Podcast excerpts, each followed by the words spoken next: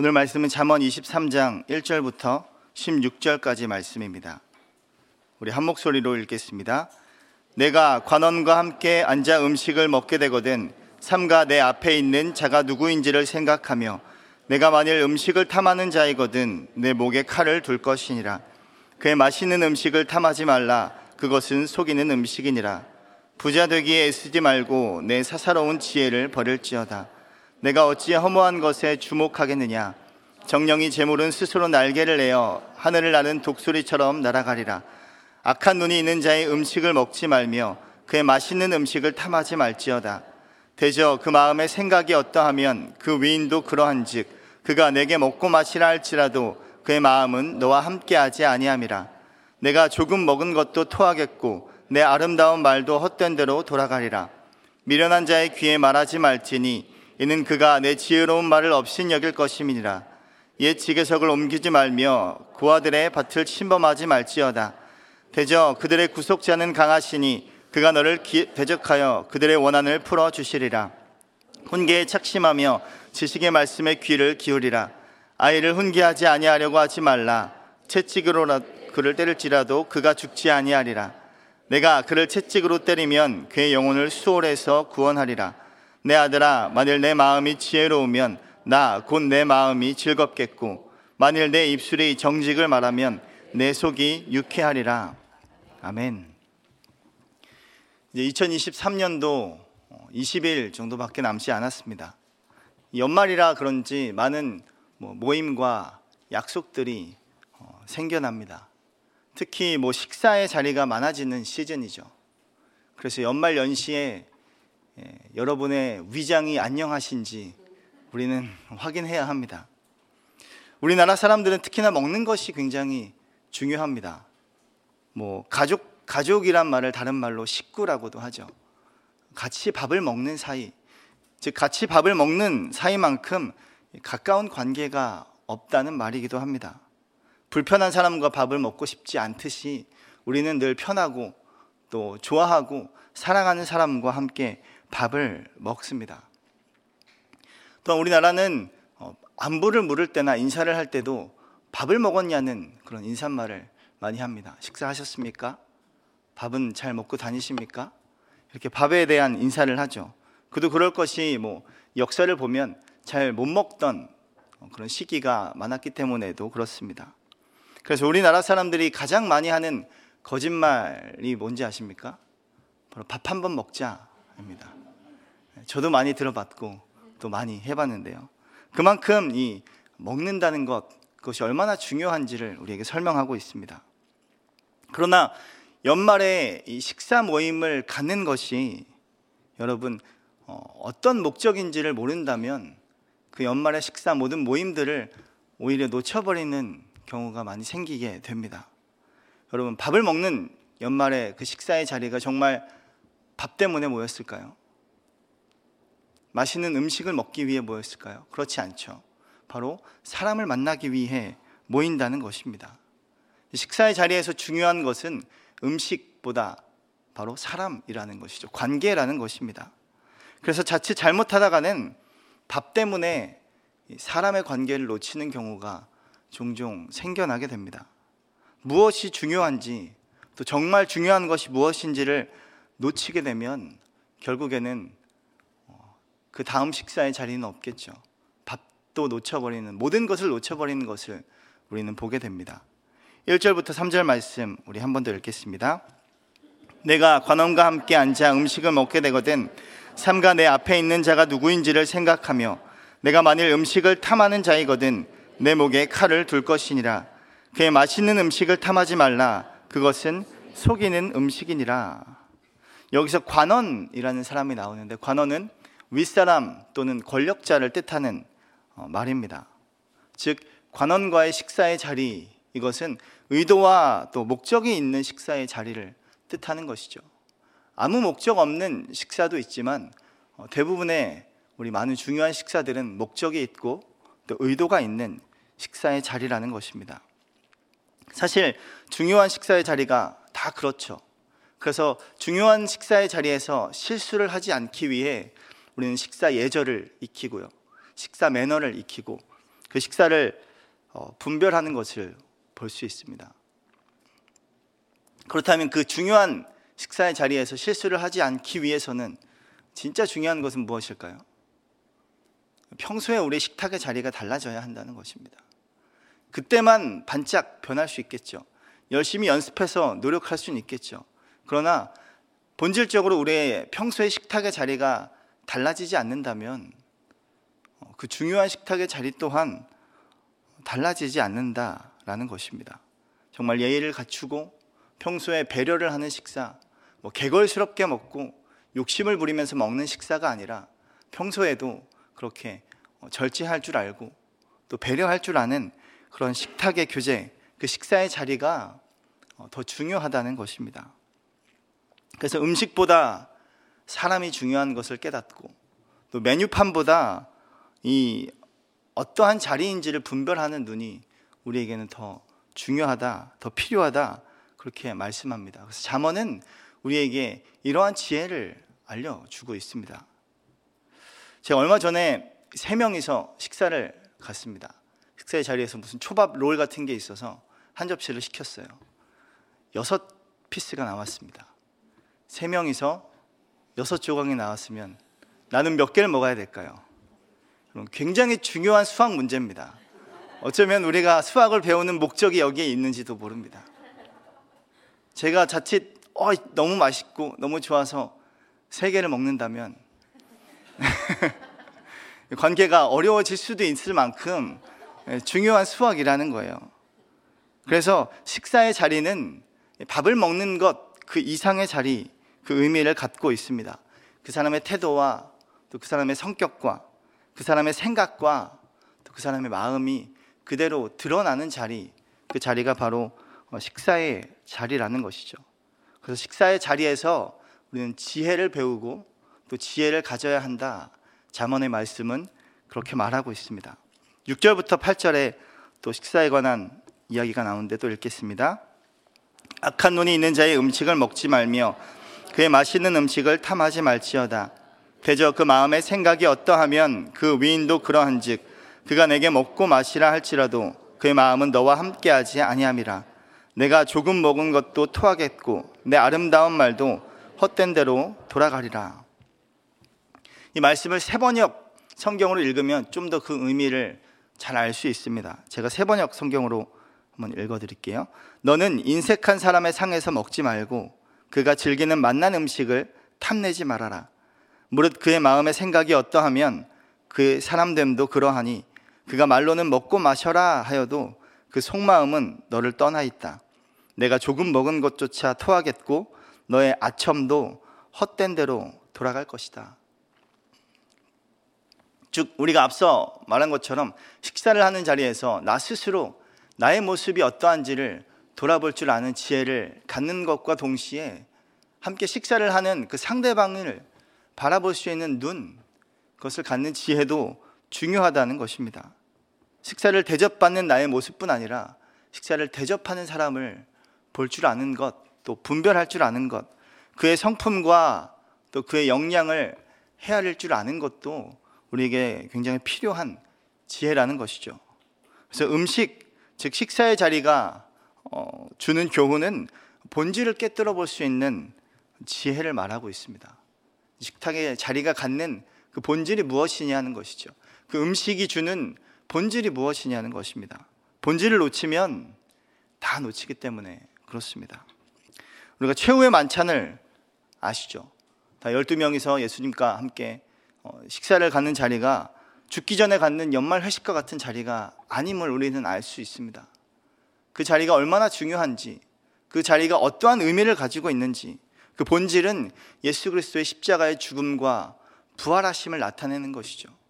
단순히 뭐 그림 명화에서처럼 마지막 식사에 뭐 즐거운 자리가 아니라는 것이죠. 부활 후에 예수님이 제자들 앞에 나타났습니다. 그리고 조반을 드셨어요. 아, 정말 배고프셨나 보다. 그게 아니죠. 본질은 제자들에게 예수님이 살아나셨다는 것을 나타내기 위함입니다. 배고파서 드신 것이 아니라는 것이죠. 또 선악과가 선악과의 본질도 우리는 볼 수 있어야 합니다. 하나님이 결코 먹지 말라고 하신 것이죠. 마귀의 사탄의 유혹처럼 네가 이거 먹으면 하나님처럼 될 수 있어. 하나님처럼 되려는 것을 막기 위함이 아니라 창세기 2장 17절 말씀처럼 선악을 알게 하는 나무의 열매는 먹지 말라. 내가 먹는 날에는 반드시 죽으리라.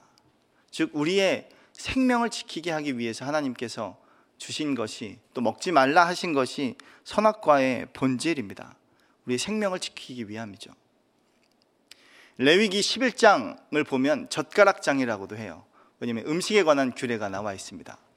음식에 관한 규례, 즉 무엇을 먹어야 할지, 무엇을 먹지 말아야 할지 정결한 짐승과 부정한 짐승이 나와 있습니다. 왜 하나님이 이런 것들을 구별해 놓으셨을까요? 아, 어떤 짐승이 나쁘고 어떤 짐승이 좋은지를 분별하라는 그런 것이 아닙니다. 레위기 11장 결론을 보면 몸을 구별하여 거룩하게 하라. 이는 나 여호와가 거룩함이니라. 즉 거룩함을 나타내기 위해서 구별하는 방법, 그 하나님의 거룩함을 우리가 닮아가는 방법을 주기 위해 이런 음식의 규례를 주셨다는 것이죠. 먹는 생활을 통해서 하나님의 영광을 드러내라는 것입니다. 그래서 고린도전서 10장 31절 말씀에 보면 이렇게 기록합니다. 함께 읽겠습니다. 그런즉 너희가 먹든지 마시든지 무엇을 하든지 다 하나님의 영광을 위하여 하라. 우리가 먹고 마시는 것, 그 모든 것의 본질은 하나님의 영광, 또 하나님의 그런 기쁨을 드러내는 자리여야 한다는 것입니다.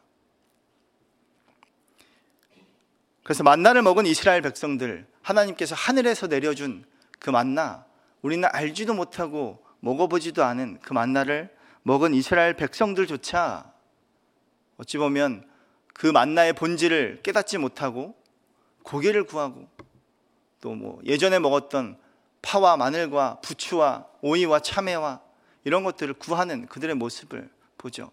단순히 음식으로만 봤기 때문에 그렇습니다. 그러나 만나는 하나님께서 즉 우리를 공급하시고 우리를 먹이시고 인도하신다는 하늘의 양식을 의미하는 것이었습니다. 그래서 예수님께서 무엇을 먹어야 할지 또 무엇을 먹지 말아야 할 것을 분명히 우리에게 알려주십니다. 무엇을 먹어야 합니까? 만나를 먹은 저 백성도 죽었지만 영원히 죽지 아니하는 영원히 마르지 아니하는 생명이 있는데 그 생명은 바로 나다. 요한복음 6장 48절부터 50절 함께 읽겠습니다. 내가 곧 생명의 떡이라 너희 조상들은 광야에서 만나를 먹었어도 죽었거니와 이는 하늘에서 내려오는 떡이니 사람으로 하여금 먹고 죽지 아니하게 하는 것이니라. 바로 예수님 자신 그 자신이 생명의 떡이다. 우리에게 말씀하고 있습니다. 그래서 이것을 반드시 먹어야 할 것은 무엇이냐면 그 이유가 56절, 6장 56절 말씀입니다. 함께 읽겠습니다. 내 살을 먹고 내 피를 마시는 자는 내 안에 거하고 나도 그의 안에 거하나니 즉 예수님이 우리 안에 거하고 우리가 주님 안에 거하는 그런 어, 신비한 연합을 뜻하는 것이죠. 그래서 우리가 먹는다는 것 누구나 먹지 않으면 죽는데 그 먹는 것의 진정한 의미는 진정한 생명, 바로 영원한 생명, 바로 예수 그리스도를 먹고 마심에 있다라는 것입니다. 그래서 탐심은 곧 우상숭배라고 우리에게 말씀하셨는데 우리가 먹지 말아야 할 것을 탐하는 인생, 우리가 먹으면 안 되는 것들을 추구하며 쫓아가는 그런 인생이 아니라 반드시 먹어야 할 것, 바로 우리의 생명이신 예수 그리스도를 먹고 또 그분의 말씀을 먹는 저와 여러분이 되시기를 주의 이름으로 축복합니다.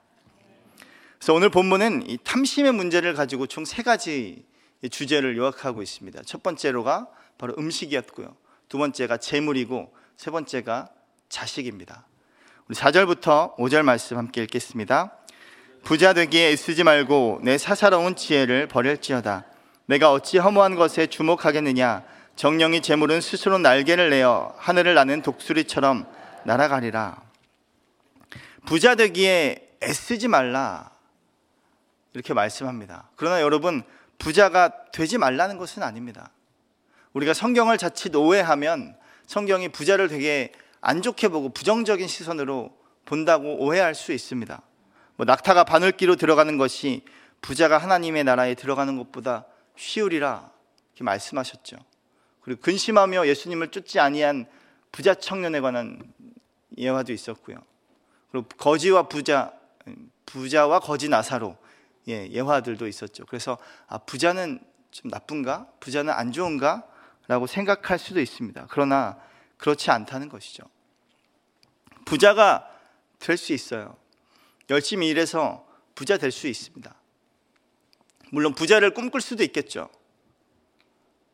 저도 꿈꾸고 있는지도 모르는데요. 그러나 어쩌면 날 때부터 부잣집에 태어난 사람도 있을 거고, 그냥 그저 부자로 그냥 자라는 사람들도 있습니다. 이게 잘못되었다는 것이 아니에요. 그저 부자가 되기를 애쓰지 말라는 것입니다.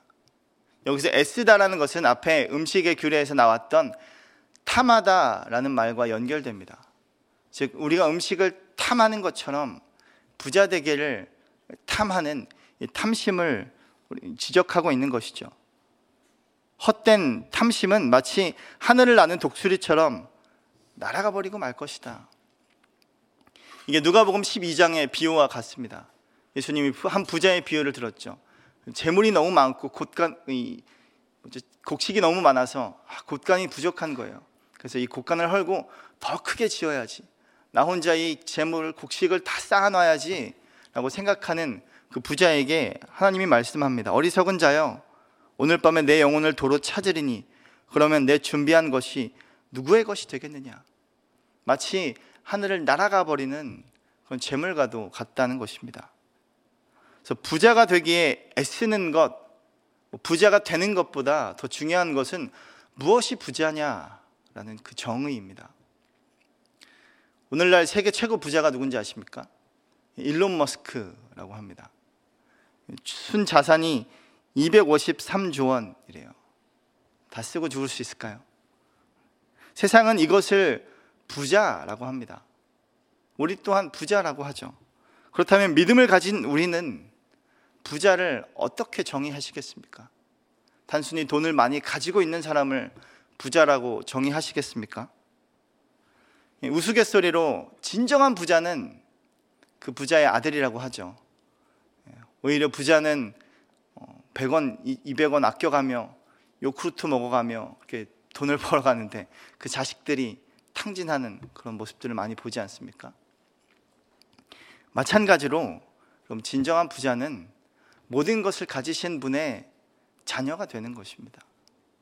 그분의 자녀가 될 때, 즉 그분의 안에 거하게 될 때 우리는 진정한 부자가 될 수 있다. 진정한 부자다라는 것입니다.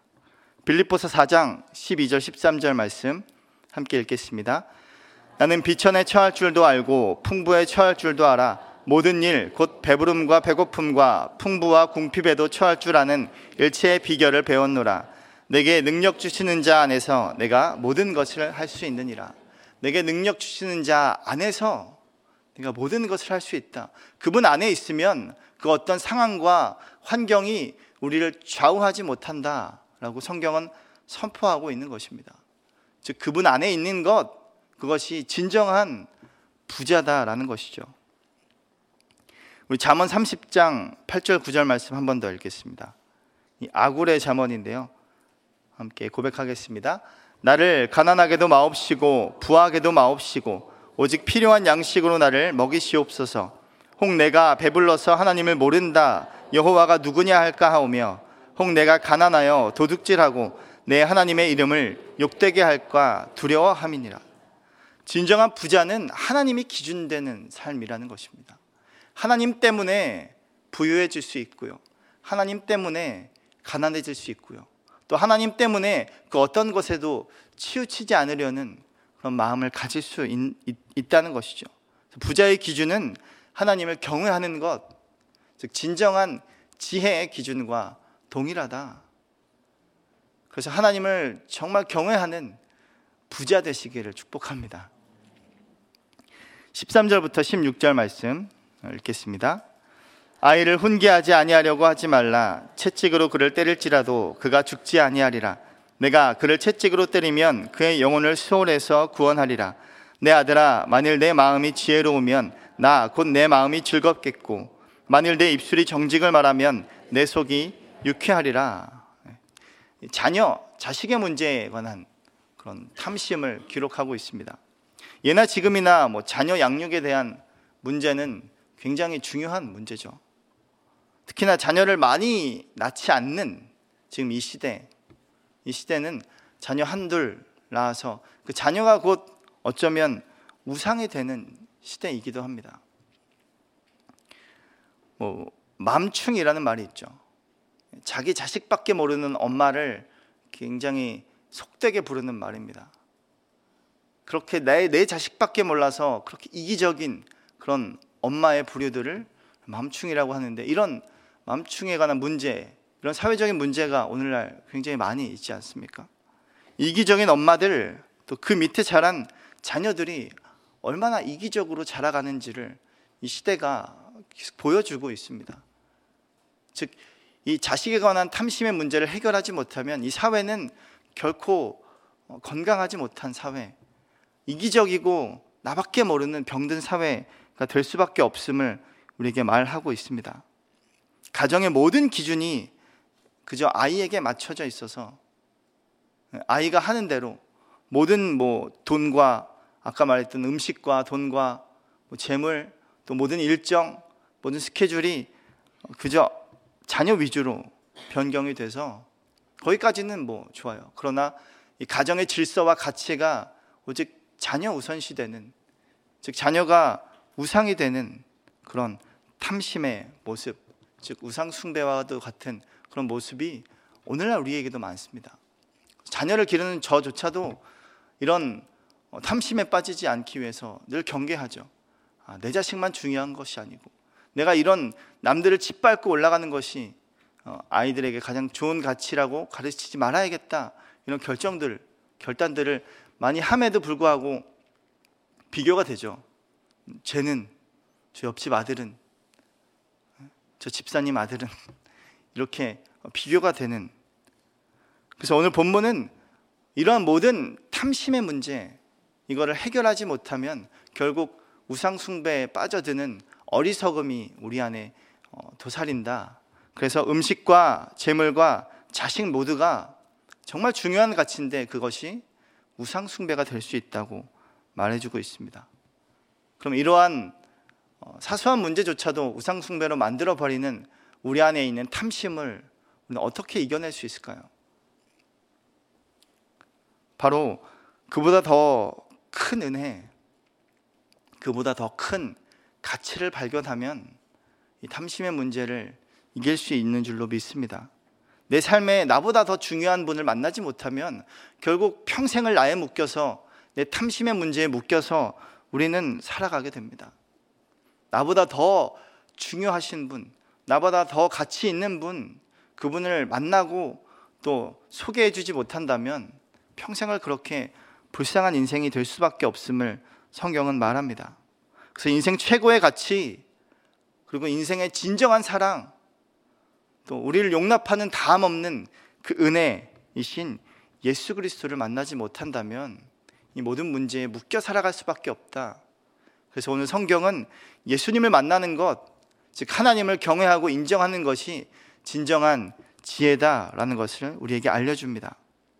그래서 그렇게 되면 시편의 23편 고백과 같이 더 이상 부족함 없는 인생이 될 것이다. 진정한 지혜를 만나면 진정한 가치를 만나면 우리는 이 부족감에 이 탐심에 휘둘리지 않게 된다는 것입니다. 여러분이 이러한 주님을 만나고 주님이 기준되는 삶의 삶이 되시기를 주의 이름으로 축복합니다. 그래서 우리가 시편 23편을 함께 읽으면서 고백하고 오늘 말씀을 마쳤으면 합니다. 시편 23편 함께 읽겠습니다. 여호와는 나의 목자시니 내게 부족함이 없으리로다. 그가 나를 푸른 풀밭에 누이시며 쉴 만한 물가로 인도하시는도다. 내 영혼을 소생시키시고 자기 이름을 위하여 의의 길로 인도하시는도다. 내가 사망의 음침한 골짜기로 다닐지라도 해를 두려워하지 않을 것은 주께서 나와 함께 하심이라.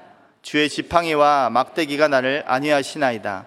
주께서 내 원수의 목전에서 내게 상을 차려 주시고 기름을 내 머리에 부으셨으니 내 잔이 넘치나이다. 내 평생의 선하심과 인자하심이 반드시 나를 따르리니 내가 여호와의 집에 영원히 살리로다. 아멘. 함께 기도하겠습니다. 같이 기도할 때 하나님 인생의 참된 가치인 예수 그리스도를 발견하는 저희가 되게 하여 주시고 마음과 뜻과 힘과 정성을 다해 주님을 사랑하는 저희가 되게 하여 주옵소서. 나를 괴롭히고 나를 뒤흔드는 이 환경과 또 내 안에 있는 탐심의 문제에 휘둘리는 자가 아니라 나보다 더 귀중한 분, 나보다 더 가치 있는 분, 주님을 만나고 주님을 소유한 주의 백성 되게 하여 주옵소서. 함께 기도하겠습니다. 하나님 아버지, 우리 안에 주님을 알기를 원합니다.